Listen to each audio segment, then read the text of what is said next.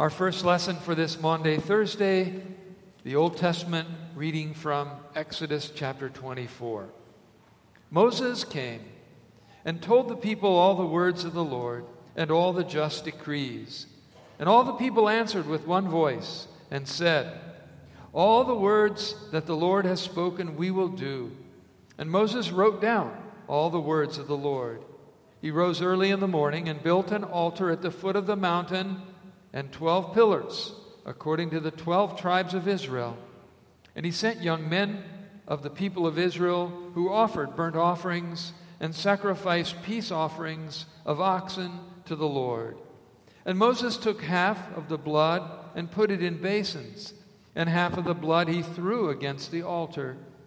Then he took the book of the covenant and read it in the hearing of the people. And they said, All that the Lord has spoken we will do, and we will be obedient.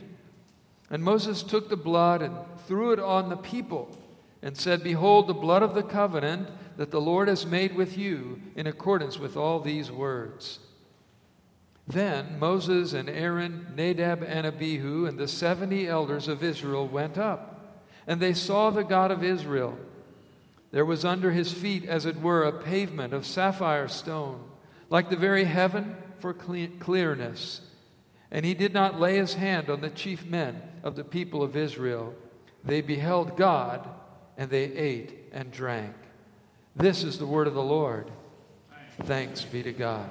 We rise for the Holy Gospel.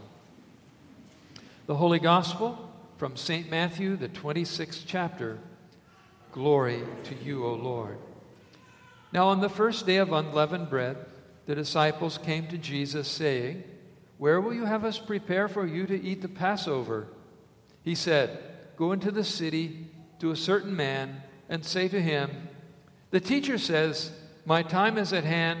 I will keep the Passover at your house with my disciples. And the disciples did as Jesus directed them, and they prepared the Passover. When it was evening, he reclined at table with the twelve. And as they were eating, he said, Truly, I say to you, one of you will betray me. And they were very sorrowful and began to say to one another, Is it I, Lord? He answered, He who has dipped his hand in the dish with me will betray me. The Son of Man goes as it is written of him. But woe to that man by whom the Son of Man is betrayed. It would have been better for that man if he had not been born. Judas, who would betray him, answered, Is it I, Rabbi? He said to him, You have said so. Now, as they were eating, Jesus took bread, and after blessing it, broke it, and gave it to the disciples, and said, Take, eat, this is my body. And he took a cup, and when he had given thanks, gave it to them, saying, Drink of it, all of you, for this is my blood of the covenant which is poured out for many for the forgiveness of sins. I tell you, I will not drink of it, uh, the fruit of the vine, until that day when I drink it new with you in my Father's kingdom. And when they had sung a hymn, they went out to the Mount of Olives. This is the gospel of the Lord. Praise to you, O Christ. We may be seated. Grace to you and peace from God our Father and our Lord Jesus Christ. Amen. During the midweek services this Lenten season, we focused on the theme God's gift of forgiveness, as based on a series of Psalms called the Penitential Psalms. Tonight, Psalm 116. Hear verse 1. I love the Lord because he has heard my voice and my pleas for mercy. Why is this night different from every other night? Jewish boys would ask their fathers this question every year on this night as the family gathered together to celebrate the Passover. Fathers would again tell the story of the deliverance of the Israelites from slavery in Egypt and how God delivered them from the hands of the Pharaoh. When Jesus gathered in the upper room with his disciples to celebrate the Passover, it's unlikely that anybody asked that question of Jesus. They knew the story. But it's a good question. What makes this night so different? Why gather here on a Thursday night? The answer is the same now as it was then to hear again the story of deliverance. There was a need for deliverance. The Israelites were held in bondage, slavery, to the Egyptian Pharaoh for 400 years.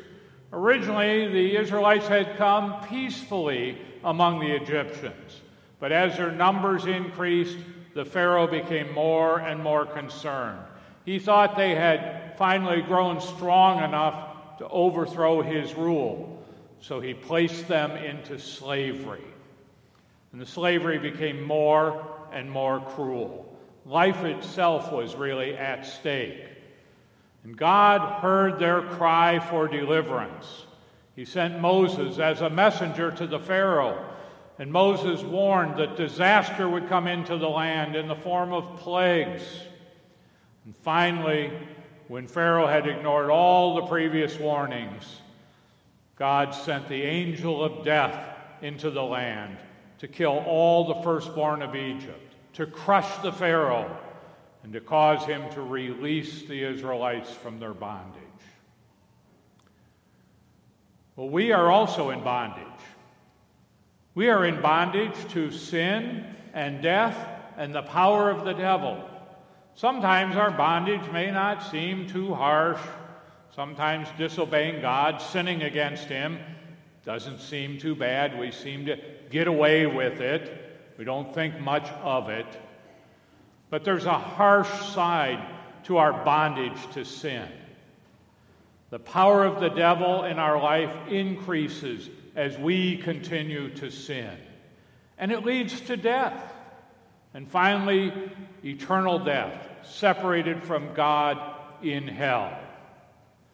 Like the Israelites of so long ago, we need deliverance. And only God can deliver us from our bondage to sin. But deliverance does not come easy.